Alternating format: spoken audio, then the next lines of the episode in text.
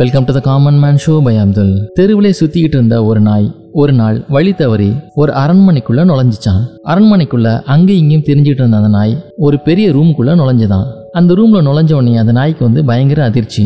ஏன்னா இந்த நாயை போலவே நூற்றுக்கணக்கான நாய்கள் வந்து அந்த ரூம்ல இருந்துச்சான் இதை பார்த்தோன்னே கொஞ்சம் அதிர்ச்சி அடைஞ்ச அந்த நாய் லேசா உரும ஆரம்பிச்சிச்சான் இந்த நாய் உரும ஆரம்பிச்ச உடனே அந்த ரூம்ல இருந்த நூற்றுக்கணக்கான நாய்களும் அதுங்களும் உருமிச்சான் இந்த நாய்க்கு இப்போ கொஞ்சம் பயம் வந்துருச்சு. என்னடா இவ்வளோ நாய்ங்க நம்ம பார்த்து உருமுதே அப்படின்ட்டு இப்போ குலைக்க ஆரம்பிச்சிருச்சான். அந்த ரூம்ல இருந்த மற்ற நாய்களும் குறைக்க ஆரம்பிச்சிச்சான். இந்த நாய் கொஞ்ச நேரம் குலைச்சிட்டு அமைதியாயிடுச்சான்.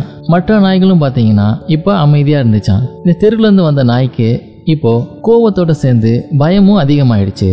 இதை கண்ட்ரோல் பண்ண முடியாத அந்த நாய் வெறி பிடிச்ச மாதிரி பயங்கர சத்தமா குலைச்சிச்சான்.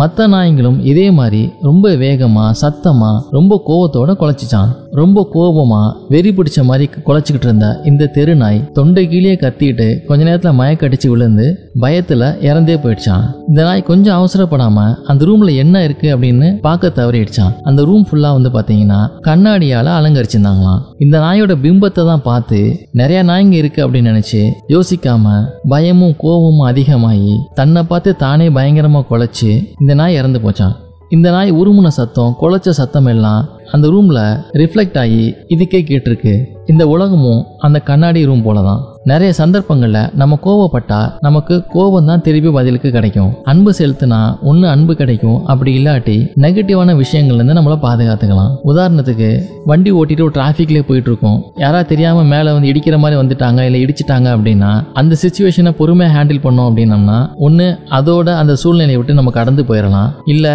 தப்பு செஞ்சவங்கள வருந்த வைக்கிற ஒரு சூழ்நிலையை உருவாக்கலாம். இதை விட்டுட்டு கோவப்பட்ட அந்த சூழ்நிலை இன்னும் மோசமாகிறத நம்ம பார்த்துருப்போம். ஸோ குழப்பமான சூழ்நிலைகளில் அமைதியையும் பொறுமையும் கடைபிடிச்சோம் அப்படின்னம்னா நேர்மறையான விளைவுகளை ஏற்படுத்த வாய்ப்பு இருக்குது இதே போல் இன்னும் இன்ட்ரெஸ்டிங் எபிசோட உங்களை மீட் பண்ணுறேன்